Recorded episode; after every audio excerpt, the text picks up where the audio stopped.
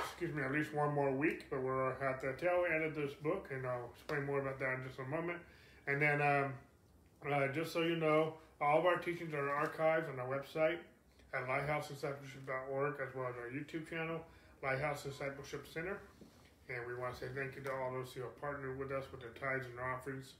In case you don't know how to do so, somebody go to our website at lighthousediscipleship.org, go to our give page, and you can give from anywhere in the world. And also, if uh, uh, if you want to send us a check, you can simply make your checks payable to Lighthouse Discipleship Center. And uh, on the foot of every page of our website, you can uh, find our mailing address there. Okay. If you're if you're in the United States, just so you know, all of your uh, donations and contributions are tax deductible, as we are 501c3 here in the United States. Okay. And so, with that said, uh, we, we're going to go ahead and jump right on into our Bible study tonight. We're in chapter 19. Life and Power is the title of this chapter. Again, we're in the last chapter, so I'm not sure we'll finish tonight. We actually had a late start, so we apologize again for uh, that. We had just some appointments that came up and, uh, important things, and so uh, all good. Uh, but here we are. We had a late start. We're not going to cut the Bible study short. We just had a late start. That's all. And so, anyway, um, uh, we're talking about effortless change. Now, more specifically, we're talking about the parable of the sower. And Jesus said regarding the parable of the sower, this is the parable of all parables. If you don't, can't understand this parable, you can't understand any of the parables. so, and to talk about the parable of the sower, we have the sower sowing the seed, God's word, on four different kinds of soil. And we've been dealing with all kinds of soil, and now we're kind of we're coming to the conclusion of this parable. We're coming to the conclusion of the teaching on effortless change. And so, with that in mind, we're just going to jump right into it. Uh, you have anything to share? No, I'm good. Okay, all right. She's going to Sherry's going to read for us, and then we'll talk about it. On the same day that Jesus taught these ten parables of the kingdom, including the parable of the sower sowing the seed, which emphasized the significance and power of his word, the Lord also told his disciples to get in the boat and go over to the other side. And the same day, when the even was come, he said unto them, Let us pass over unto the other side. And when they had sent away the multitude, they took him even as he was in the ship. And there was also with him other little ships. There arose a great storm of wind, and the waves beat into the ship, so that it was now full. And he was in the hinder part of the ship, asleep on a pillow. And they awoke him, and they said unto him, Master, carest thou not that we perish? And he arose and rebuked the wind and said unto the sea, Peace, be still. And the wind ceased, and there was a great calm. And he said unto them, Why are ye so fearful? How is it that ye have no faith? And they feared exceedingly, and said one to another, What manner of man is this, that even the wind and the sea obey him? Mark 4 35 to 41. Now remember, Jesus had spent the better part of this same day teaching these disciples that the Word of God is like a seed. You sow this seed in your heart. The seed has the life of God in it, and you don't need to go somewhere else to get that life.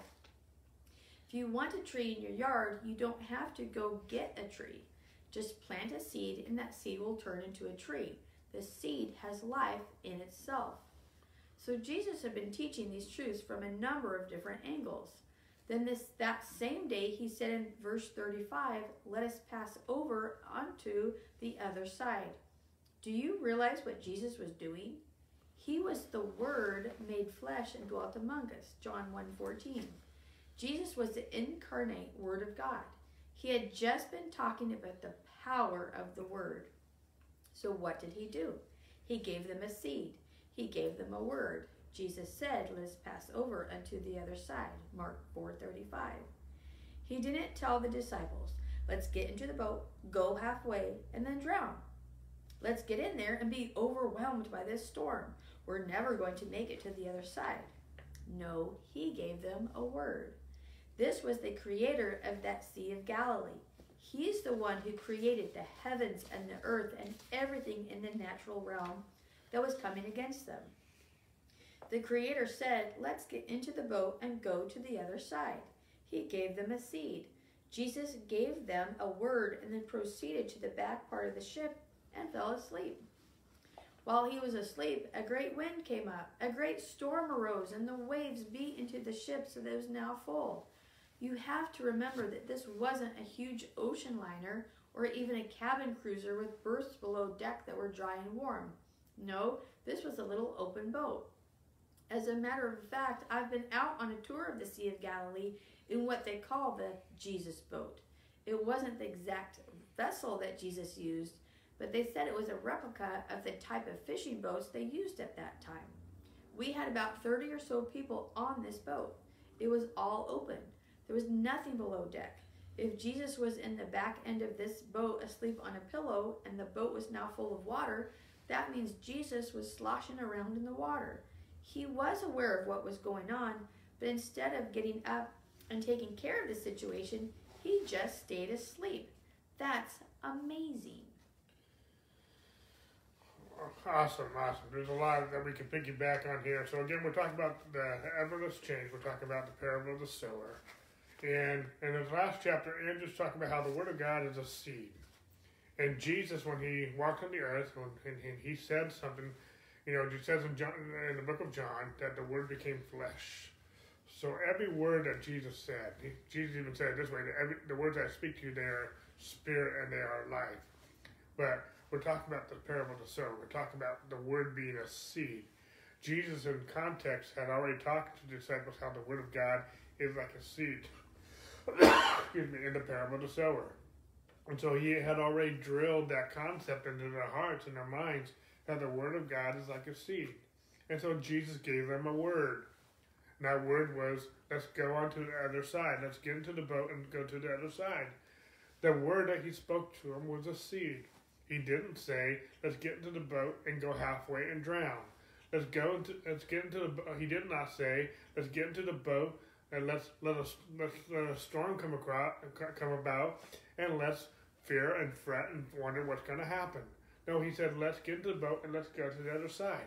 You know, when I read this parable, uh, this story of Jesus sleeping in the boat while they were in the storm, as a child, I thought he was rude. I was like, how rude. I mean, everyone else is doing their job. Why are you sleeping? I mean, why are you slacking on the job? That was my thought as a child in my own immature ways. But when you understand the context, and when you understand what Jesus, Jesus had already told them about the word of God is a seed, he gave them the word, and Jesus was sleeping because he was not worried about the storm. He was at perfect peace. Isaiah 26, verse, verse 3 says, He will keep in perfect peace he whose mind is stayed upon thee because he trusts in thee. When you can trust God and you trust His word, you can be like Jesus in the middle of a storm and be fast asleep while everyone else is going chaotic. I don't like about a lot of the stuff that's going on in our world right now uh, on many different levels. But I'm not fretting because I'm trusting God. I'm trusting His Word. I'm trusting Him. I'm trusting that seed that He's spoken to us, that He's given us His written Word. Uh, I'm trying to grab my Bible here. His written Word. And so I trust Him. And so I don't have to worry. I don't have to fret. I don't like everything. Excuse me. In some in some areas, I will speak up about those things, and I will do my duty as a citizen of this country. But I'm not fretting over the things going on in the world. Jesus said, "Many hearts will wax cold and in fear because of the things happening in the earth." I don't want my heart to wax cold. I want to be in full assurance of faith. And so, anyway, there's some more things I can piggyback on, but anything you want to share? no, that, I mean, Andrew brings out a great point. Jesus, as the Word became flesh, gave them a word. And he didn't say, let's get in the boat because we're to go out to, to the middle of the sea and a storm's to come and to come up and we're to drown or almost drown. He, he didn't even do that. He basically spoke faith to them. And, you know, when we have that relationship with God and we get that word from Him, no matter what comes against us, You know, it's like Jeremiah 17, which Dave spoke about this morning, and we, Dave and I have talked about uh, Jeremiah 17 uh, verses 5 through 8 many times. And you have the, the, the two differences. You have the cursed man and the blessed man. The cursed man, what they go through, what they keep their mind constantly on, that they never see the good, even though it is coming to them, because they're so focused on on flesh, on man, on on what's going wrong, on what's against them. The blessed man, it doesn't say is not going through all the bad things. It just says that their focus is on God. It's they're still going through the drought and the things that the cursed man is going on, but they because they're so focused on God, they're not seeing it because all they can see is the blessing and the fruit and the nourishment and the peace and the joy of being focused and dwelling on God and His Word. And when God gives us a, his, a, his Word, that trumps everything. It trumps sickness and lack and struggle and pain and anything that we can go through, God's word trumps that. And we're, we never make light of what people are going through. Dave and I have gone through some horrible stuff. But and it's not that we're sweeping it under the carpet. We just know that our Redeemer lives, that our Redeemer has our back, that we can trust Him with anything and everything that concerns us. Awesome, awesome. There's so many things I can piggyback on both what Andrew's saying, Sherry's saying, um, but I think we'll just go ahead and move forward. Never, ever your problem. Look at how the disciples responded to this. And he was in the hinder part of the ship, asleep on a pillow. And they awoke him and said unto him, Master, Carest thou not that we perish? Mark 4:38. This was so typical, not only of these disciples, but also of people today. You come into a problem and the doctor tells you that you're going to die. The banker tells you that you're going to have something repossessed. Your spouse tells you that they're going to divorce you. Somebody tells you bad news, and all of a sudden, the depression starts. These storms come, and we go to the Lord saying, God, I thought you loved me. Why aren't you doing anything? Don't you care if I perish? We basically put it all off on God as if it's his fault. God's not the one who sent this storm. Religion has caused a lot of confusion in this area by teaching that God is sovereign, meaning he controls everything. They say God is the one who caused or allowed your sickness, poverty, divorce, or whatever. That's not true. God didn't cause this storm in Mark 4. The Lord doesn't control everything. Now, Jesus did have the power and authority to do something about this storm. He exercised that power by rebuking the wind and speaking to the sea Peace, be still. The Lord has the power, but not every problem that comes into your life is God ordained. he didn't make these problems.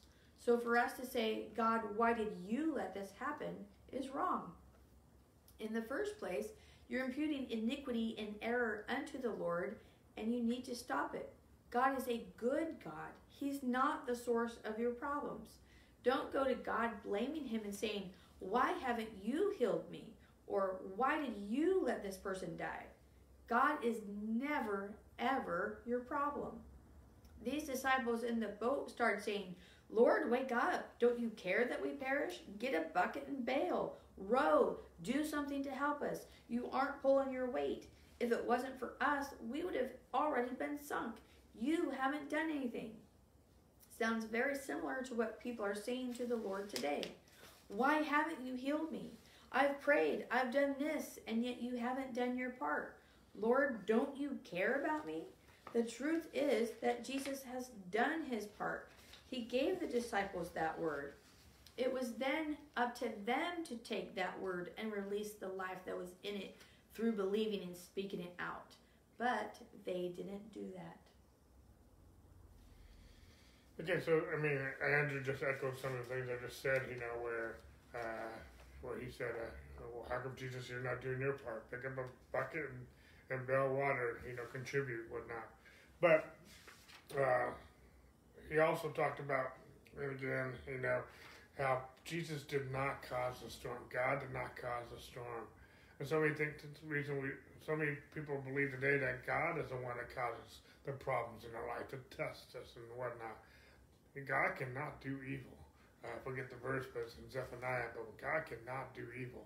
God is not going to test us in that way.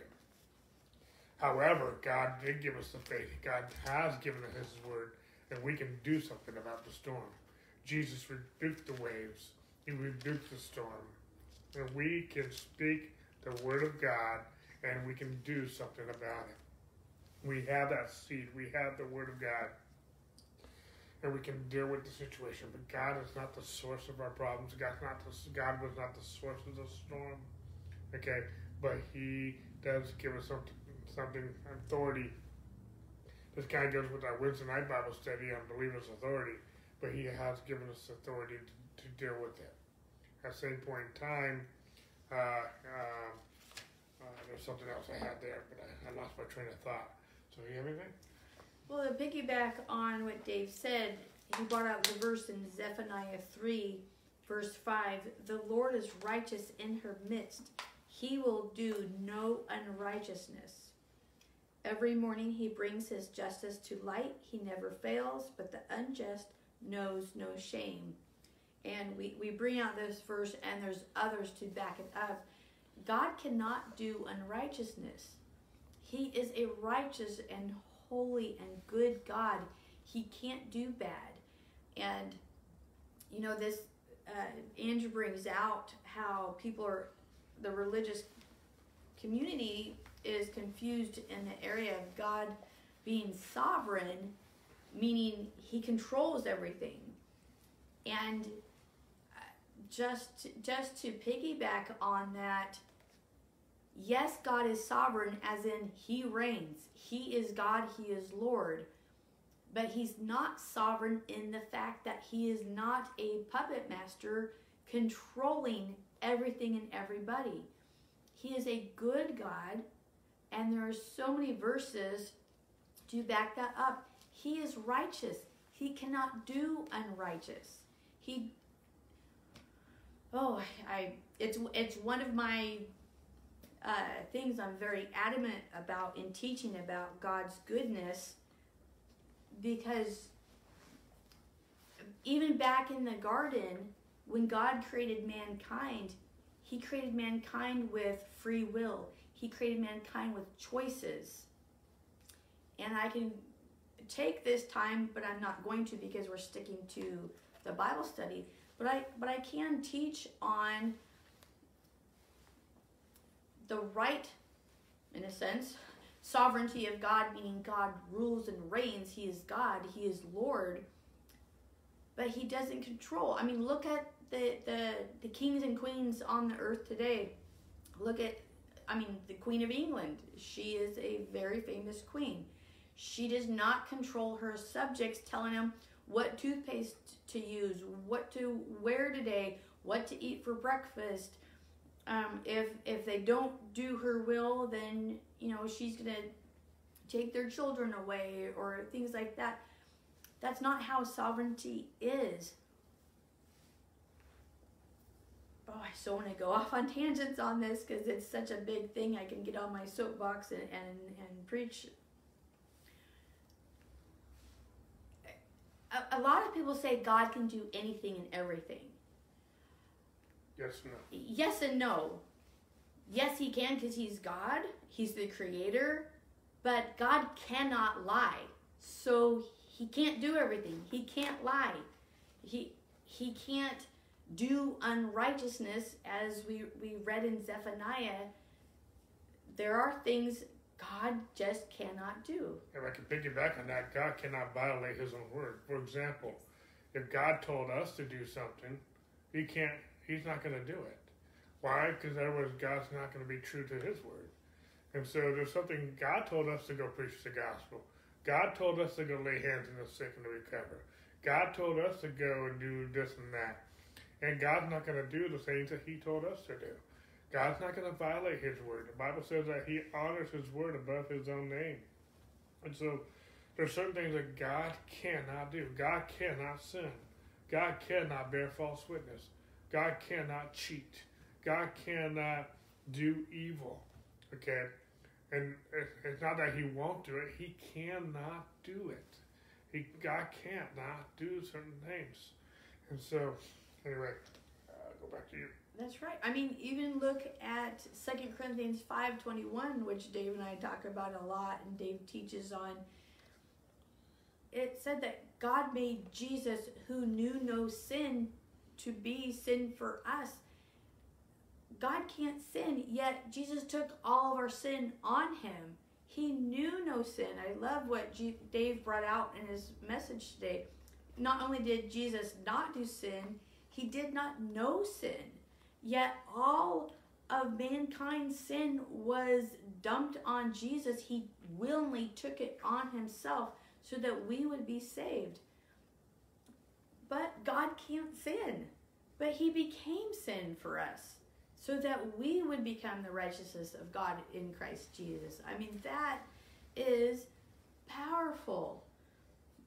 But you know, when God gives us a word, I mean, He cannot go back on His word. He honors His word above His name. When God said, It is so, when He created in, in Genesis 1, when He said, Let there be light, let there be uh, land, you know, all the different things he can't go back on that. When he created the world and created gravity and the law of gravity, he can't just say, "Oh no, I'm going to take it back. Uh, I'm going to just take it back so so Dave doesn't have to worry about gravity." It doesn't work that way. He has established some things, like preaching the gospel. He gave mankind. Just read the four gospels Jesus himself told his disciples to go out and preach the gospel. He did not give the gospel to angels, he didn't give it to his own father to do. Jesus mandated his disciples, all of us as believers, to go out and share the gospel and preach the gospel. They didn't give it, God didn't give the gospel to angels to preach. Um, oh, I so want to go off on tangents, but I'm trying to keep it to Andrew's lesson. This whole thing about effortless change, that the power being in the, in the seed in us, planting the word of God in us so that it can take root and bear fruit and, and change our lives. You know, it it's amazing. God cannot go back on his word. There's even another verse that says, you know, he his word does not return void. It means it accomplished, his word accomplishes what he set it out to do. Right, awesome. There's good stuff. I mean, there's so much, uh, you know, um, but God will honor His word. His word is a, His word is a seed. Um, I know we've been highlighting what God cannot do, but we can't. There is so much that His word can do. His word is a seed. And do not underestimate the power of a seed. Everything that we need is in the seed. Everything we need for life and godliness is in the knowledge of Him.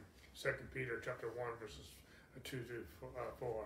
Uh, you know, everything we need is in that seed. All all healing that we excuse me, all healing that we need is in that seed. All provision that we need is in that seed. Everything we need in this life is in the seed of God's word. So. Amen. Amen. Okay, let's get back to rebuked. Yes, that, that's the title of the section. It's the same with us today. People are praying and asking God to heal them, saying, Oh Lord, what's wrong? Don't you love me? Haven't you heard what the doctors said? Please, please heal me. We're going to the Lord as a beggar instead of as a son who has already received his inheritance. Instead of claiming what is rightfully ours, we're begging for what he could do but hasn't done. We think it's God's responsibility. It's his turn to fix this problem. When the truth is that God has done his part.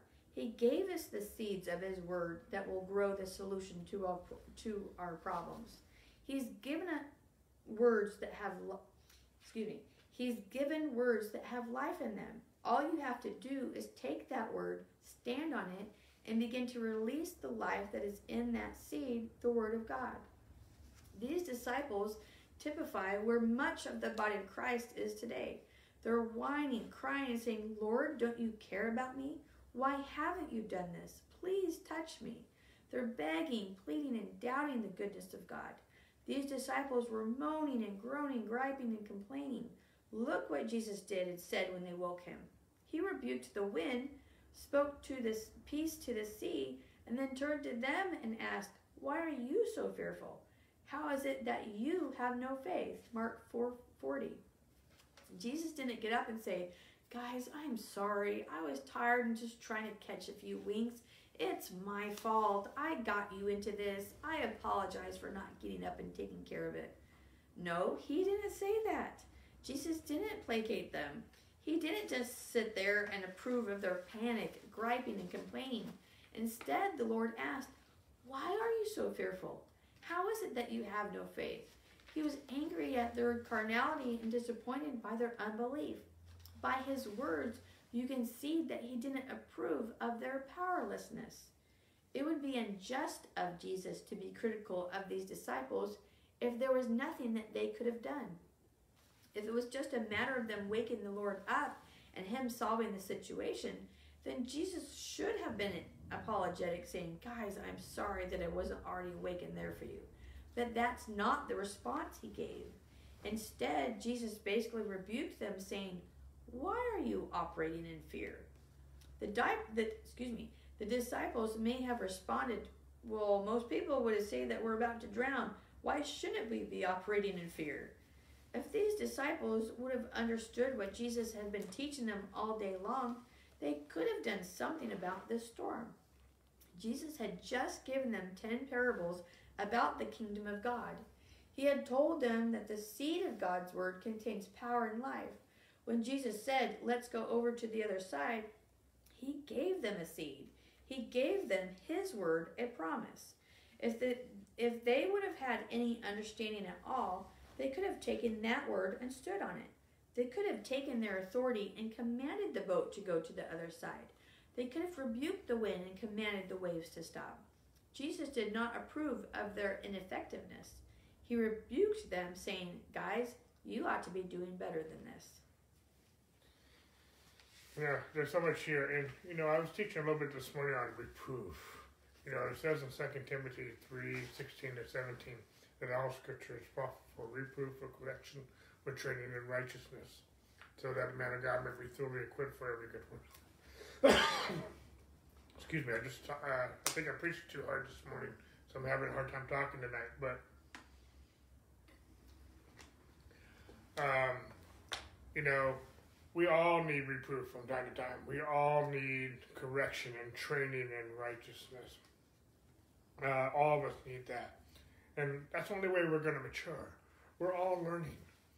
But the disciples were learning. They were disciples, they were disciplined learners. Okay? Uh, and so Jesus was also giving some teaching lessons along the way. He didn't cause a storm, but he took the opportunity to teach them some things. so after he rebuked the storm, he rebuked them. Why did you lack? Why did you not have faith?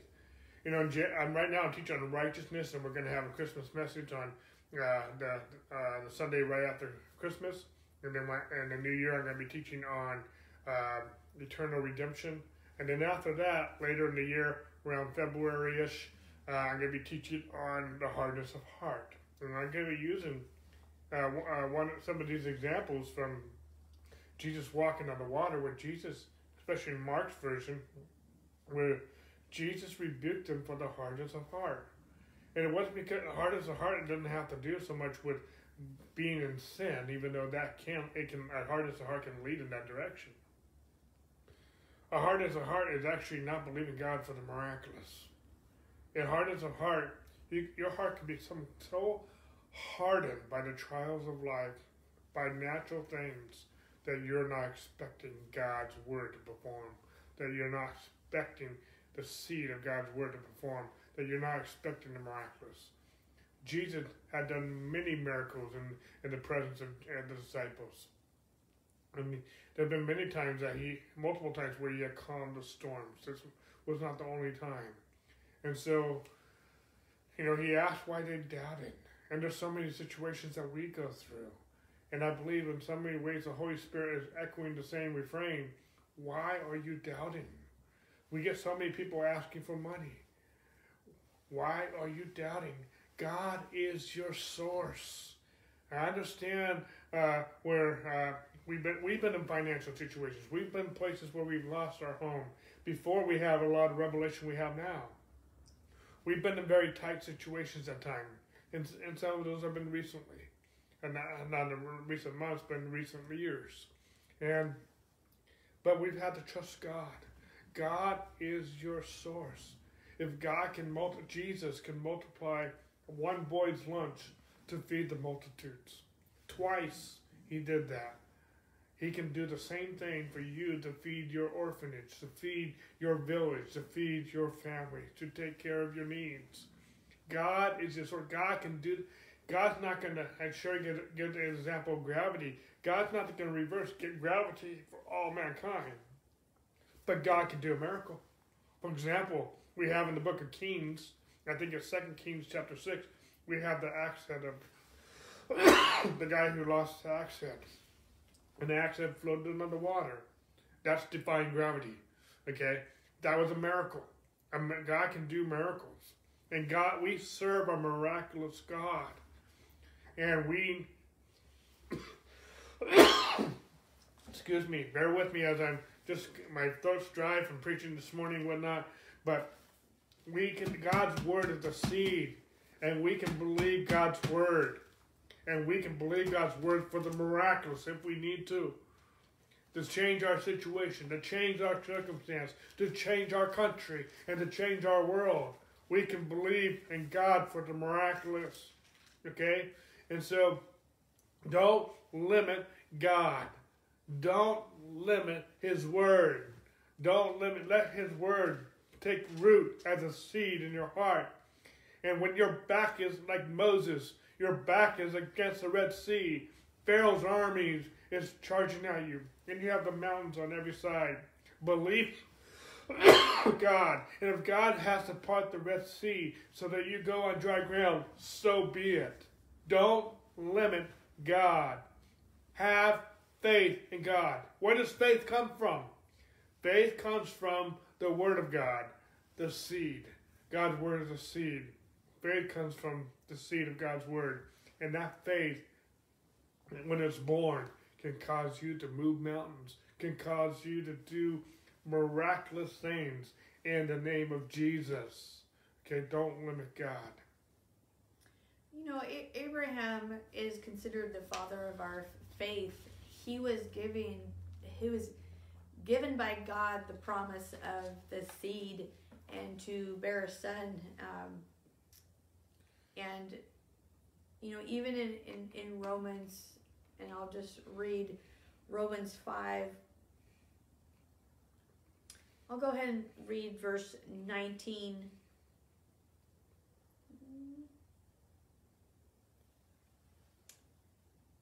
I'll, I'll go ahead and read verse 19 through 25 and he's and uh, Paul is talking about Abraham, and being not weak in faith, he did not consider his own body already dead, since he was about a hundred years old, and the deadness of Sarah's womb. He did not waver at the promise of God through unbelief, but was strengthened in faith, giving glory to God, and being fully convinced that what he had promised, what God had promised, God was also able to perform. And therefore it was accounted to him for righteousness. Now it was not written for his sake alone that it was imputed to him, but also for us it shall be imputed to us who believe in him who raised up Jesus our Lord from the dead, who was delivered up because of our offenses and was raised because of our justification. I'm bringing out Abraham because Abraham was given a word from God. And God said, You will have a seed, you will have a son, and the whole earth will be blessed through you. And Abraham, uh, in, in the natural, what there was nothing. He was old. Sarah's womb was dead. I mean, there was no way in the natural. Yet he believed God because God had given him a word. And it was, you know, when you compare it to what happened with the disciples in the boat, Jesus gave them a word. They followed it. I mean, they got in the boat. They they went to the other side. Granted, in the middle there was the storm, and, and they thought they were going to die. But if you can compare that with what happened with Abraham, Abraham was given a word, and granted, the disciples, let's say it was within hours of a time span of this whole thing. I don't know how, I've never been to Galilee. I don't know how long it takes to cross the sea, even in the best of weather. But it was basically hours compared to Abraham going years of when he was first given the word from God to when Isaac was born. And yet it said uh, he did not consider that. He, his faith, he only considered the promise of God, God's word to him. And so, yes, there was correction to the disciples because Jesus had given them a word. And we can take God's word and we can bank on it. We can hold fast to it because God does not go back on his word. And yes, it's a teaching moment. Does anybody like to be corrected or rebuked? No. I'm the queen of not liking to be corrected. I hate it with a passion. I feel bad. I usually go in my corner and cry and have a pity party, even if I'm in the wrong. I just, in my flesh, I do not like being corrected. And yet, as I'm been listening to Dave teach on righteousness and hearing in Timothy uh, the verse that, that Dave quoted in Second Timothy 3 16 and 17 about uh, it, it's for our correction in righteousness. I mean, there's I'm not quoting the verse word for word, but it's not a correction as in to get on somebody. It's to help them. You know, Dave spoke on uh, on Paul saying that he wants to help perfect what is lacking in our faith. It wasn't a put down of Paul to say that. He wasn't getting on the church for their lack of faith. He was helping them. He was even correcting them in um, where's that verse? Uh, I want to say First Thessalonians three ten. Yeah, I, I believe that's right.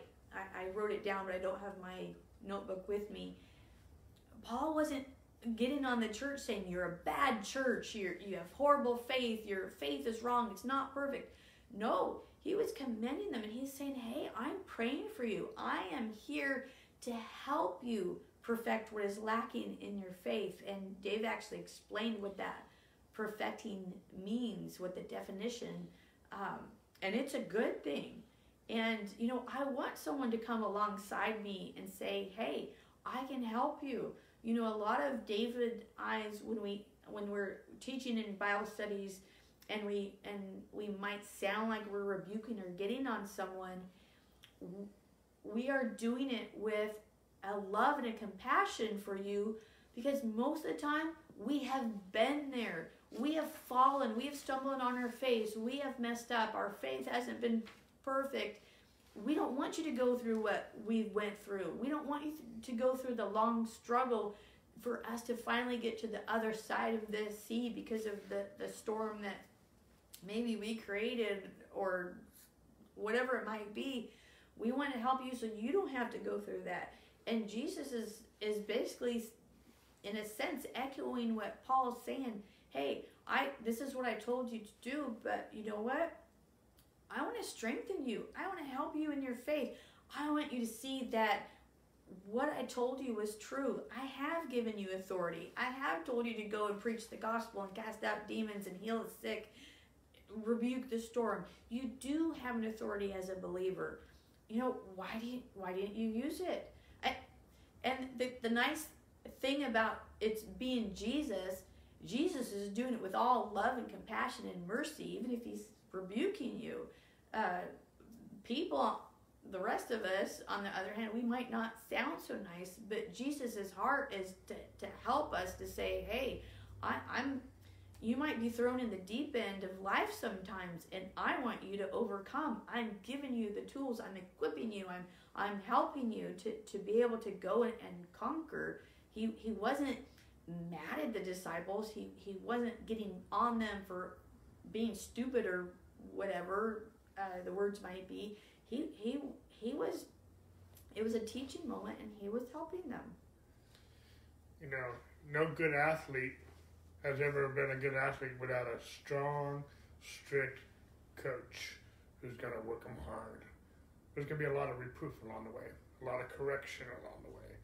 That is a good thing. When it's done love, when it's done in right, it is a healthy thing. It's not healthy just to keep your mouth shut and not help and not say anything. That is actually cruel. It may sound nice, it might be easier to swallow, but really you actually do more harm than good uh, when you when you do that. So uh, in some situations. So anyway, uh, let's go ahead and uh, finish out the book. We're almost at the tail end, and this is not not enough for one more lesson. So let's go ahead and read it out. Brothers and sisters, we ought to be doing better than this. The body of Christ is going to God crying, asking for help, and wondering why He isn't releasing His power. They're saying, God, what's wrong with you? So they organize another 100,000 people to intercede in order to force God to twist his arm a little more and to put additional pressure on him until they make him send revival, heal this person, or whatever. That's an offense to the Lord. Praying, Oh God, please pour out your spirit. Oh God, have mercy on our country. Please don't judge us, is an offense against God. The Lord has already poured out his spirit and had mercy on our country. In fact, God has already had mercy on the entire world because he put that judgment on his son at the cross. Amen. Jesus already paid the price in full. The only reason we don't have red hot revival flowing in the land isn't because God hasn't poured out his spirit. It's because his people aren't doing what he told them to do. They're asking God to do what he told us to do. He told us to go preach the gospel and teach his word. Mark 16, 15, Matthew 28, 18 through 20. He told us to go heal the sick. He told us to advance his kingdom upon the earth. Luke 19, 13. Jesus gave us these words. The life is in the seed, and we aren't planting the seed.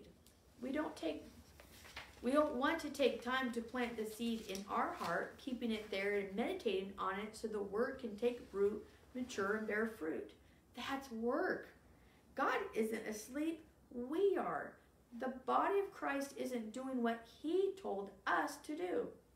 We're asking Him to do it. It's not going to work that way. Do you want to see the power of God? Do you want to see change manifest in your life? God has spoken His word. He has released His life and power by His words. Every word that comes from God is a faith filled word and has the power in it to change everything. When the Lord comes back at the end times, Revelation 19:15 says that there will be a sharp two-edged sword come out of his mouth with which he'll strike the nations. I don't believe that's describing a physical sword, but rather represents the word of God. Hebrews 4:12 says, "The word of God is quick and powerful and sharper than any two-edged sword." God is going to speak words out of his mouth, and those words will have much life in them. The Word of God will be the greatest display of power in the history of the universe, and He's given it to us.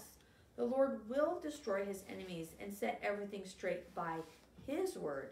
We have that same Word right now. You don't need a tree to just drop it out of the sky. What you need is to take the seed that God has given you plant it, and give it some time. You can grow any tree that you want. You don't need a miracle to just fall out of the sky. What you need is to take the Word of God, plant that seed in your heart, and let it grow. Then the supernatural life and miraculous power of God will come right up out of the midst of you. I believe the seeds of God's Word that I've sown in you through this book will not be choked out, but will produce up to a hundredfold. Amen. So be it. There's so many nuggets in here. I don't know how about, have enough time to to capitalize on all of them, but one of the ones I just want to read, read this one paragraph. It says, and just speaking the author of this book, he says, Do you want to see the power of God? Do you want to see change manifest in your life? God has already past tense spoken his word. He has released his life and power by his words. Every word that comes from God is a faith filled word and has power in it to change everything. This word is a seed, and this word can change your life, can change your situation, can change your finances, can change your health, can change many aspects in your life. God has released His word in your life. He goes on to say, well, you don't need a tree to just jump out of the sky. What you need to do is take the seed that God has given you, plant it, and and give it some time. Excuse me. You can grow any tree that you want. You don't need a miracle to fall out of the sky. What you need to do is take the Word of God, plant that seed in your heart, and let it grow. Then the supernatural life and miraculous power of God will come right up out of the midst of you.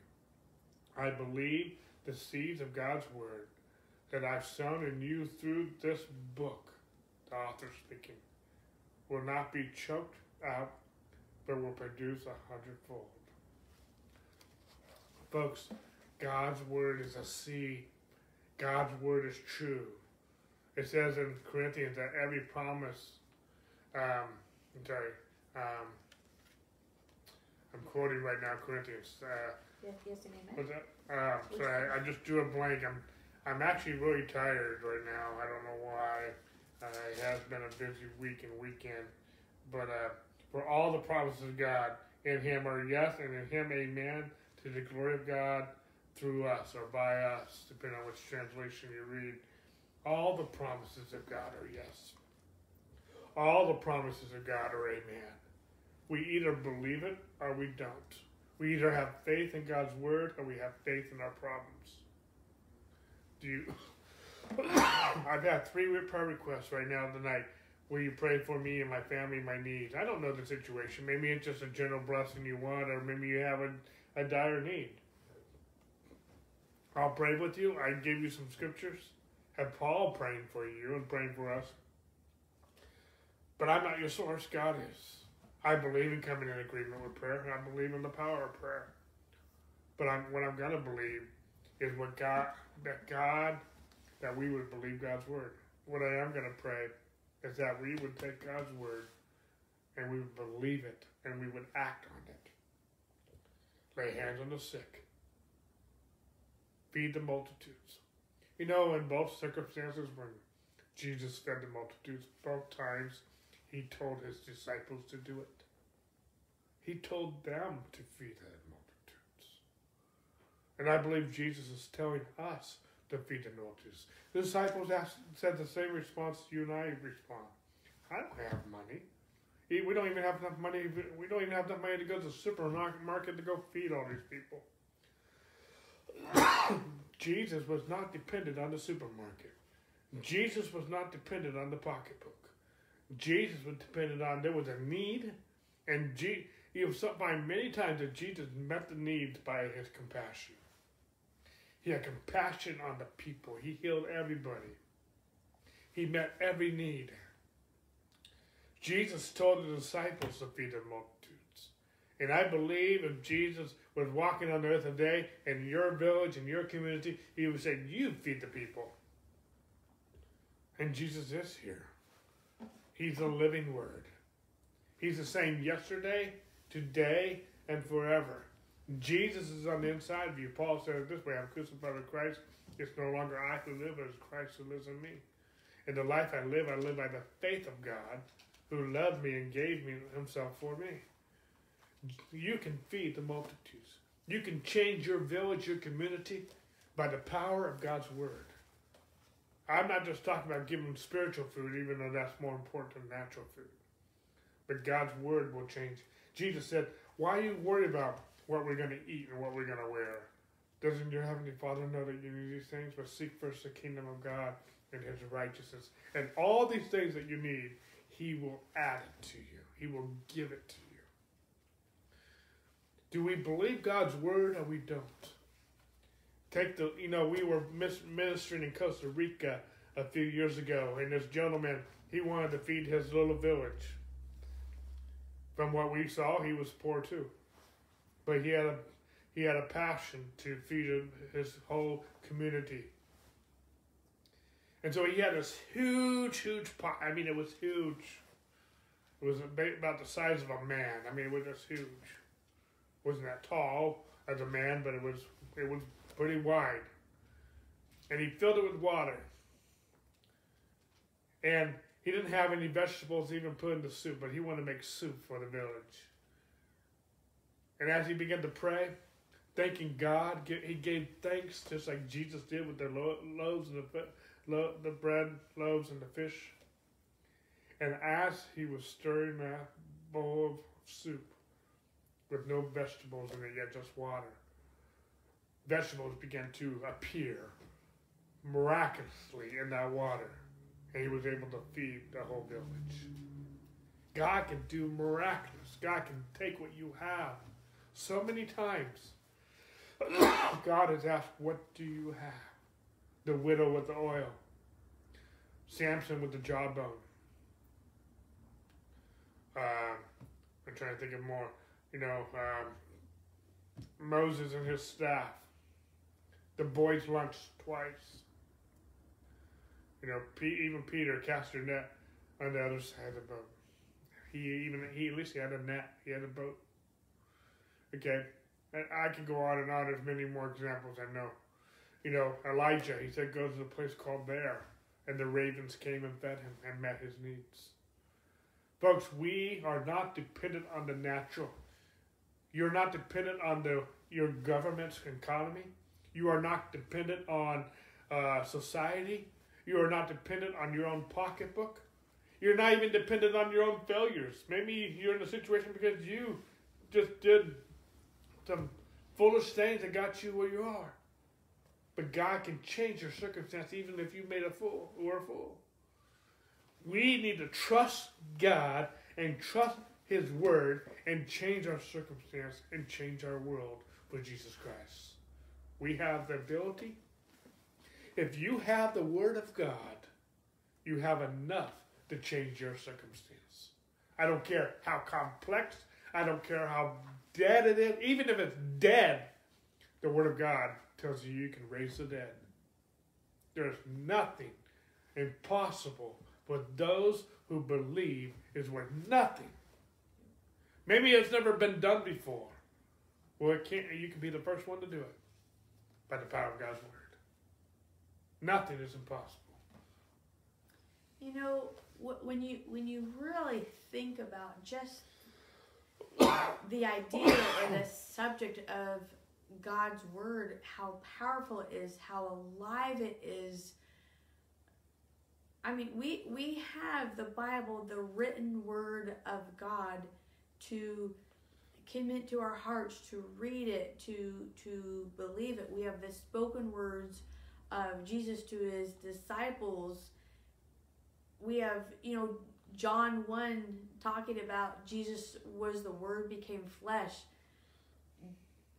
Uh, wow. Jesus saved all of humanity, the whole world by the word becoming flesh by going to the cross for us. God's word is so amazing and so powerful and so alive. And when you think of just creation alone, by God speaking and just from the words out of his mouth, creation happened. Uh, light came into being. Uh, mankind was formed out of dust. You know, all the the living creation, the the birds, the the insects, the the fish in the sea, all the animals, all the insects were created just out of the words from God's mouth, oxygen, everything we needed to live and survive on this planet, land, water, everything in creation that was formed came from the words from God's mouth. His word is amazing. All we need to do is believe it. Uh, you know, receive God's word, believe it. If He says go do something, why should we de- why should we doubt the creator of the world who by his own words formed creation it is just i mean i i dave dave likes to say he's preached himself happy when he you know he preaches a, a, a message and it encourages him. I'm just encouraged by talking about how the word of god is alive and powerful and and full of life. It's just it's just incredible. And and we pray and echo andrew's prayer that this bible study that this teaching uh, will bear fruit in your life and and god's word will take root in your life and and do what it's accomplished what it's set out to accomplish. And I, and I know we're basically at the end of the Bible study time, but I wanted to to read and echo Andrew at the end of his his book receiving Jesus as your savior. If you if you haven't received him yet Andrew says choosing to receive Jesus Christ as your Lord and Savior is the most important decision you'll ever make. God's word promises that if thou shalt confess with thy mouth the Lord Jesus and shalt believe in thine heart that God has raised him from the dead, thou shalt be saved. For with the heart man believeth unto righteousness, and with the mouth confession is made unto salvation. Romans 10 9 through 10. For whosoever shall call upon the name of the Lord shall be saved. Romans 10 13. By his grace, God has already done everything to provide salvation. Your part is simply to believe and receive. Pray out loud, Jesus, I confess that you are my Lord and Savior. I believe in my heart that God raised you from the dead. By faith in your word, I receive salvation now. Thank you for saving me. The very moment you commit your life to Jesus Christ, the truth of his word instantly comes to pass in your spirit. Now that you're born again, there's a brand new you. Well, that actually can only concludes our night Bible study, but it actually concludes the book. We just finished this book, and so, so you're like, okay, what's next? Well, that's a good question. We haven't really decided what we're going to do next uh, for next Sunday. We have talked about, so this might happen. We may be moving our Wednesday night Bible study to a Sunday night, and not have Wednesday night Bible study just for a little while. Uh, we're, we're, we're both busy with our jobs, and so during the week it's actually been harder as some of you may have noticed, we've been missing some Bible studies uh, just because we just, uh, in some ways, burning the candle on both ends, and so we just kind of need a breather. And so that may be what we do. Uh, we have some other ideas that we've been uh, thinking about. We're also in January going to be starting a brand new uh, Bible Academy. That's our plan. We're a little behind uh, on, on preparing for it because we've been so busy with our jobs. But at the same point in time, uh, we plan on doing that and that means we would be teaching four times during the week uh, if we do what we plan on doing, and then then we would also have uh, our Sunday morning and Sunday, excuse me, night Bible study. So if we did all that, we were teaching six or seven times a week as is. So. So anyway, that's our thought. We will be announcing it on Wednesday night, if not Sunday, uh, what our plan is for Sunday night. So we will do something. We're just not sure exactly how we're going to play that out. We could just uh, do Wednesday night instead of Sunday night, but actually it's easier for us, I think, if we do Sunday night versus uh, Wednesday night. So I just don't know if we can continue doing both uh, with everything we're planning on in the new year, plus with our schedule. So anyway, we're going to pray about it uh, still, and we will make a decision obviously before next Sunday. We'll have to decide what we're going to do. So okay, well anyway. And, and if you have any I know some of you have, have done this, reached out for prayer or questions re- regarding the Bible studies. You know, please reach out. Our website is lighthousediscipleship.org. And, you know, we, we ended with uh, asking if anyone, you know, I read uh, Andrew's thing on asking if anyone would like to receive uh, Jesus as Lord. And if you have done so and you have more questions or wish to be discipled, again, please reach out via our website and we'd be happy to help and walk you through um, salvation and any questions you might have um, to, to go with that. All right. Well, you guys have a great week. Hopefully, we'll see you Wednesday. And if not, we'll see you next Sunday. All right. God bless you guys.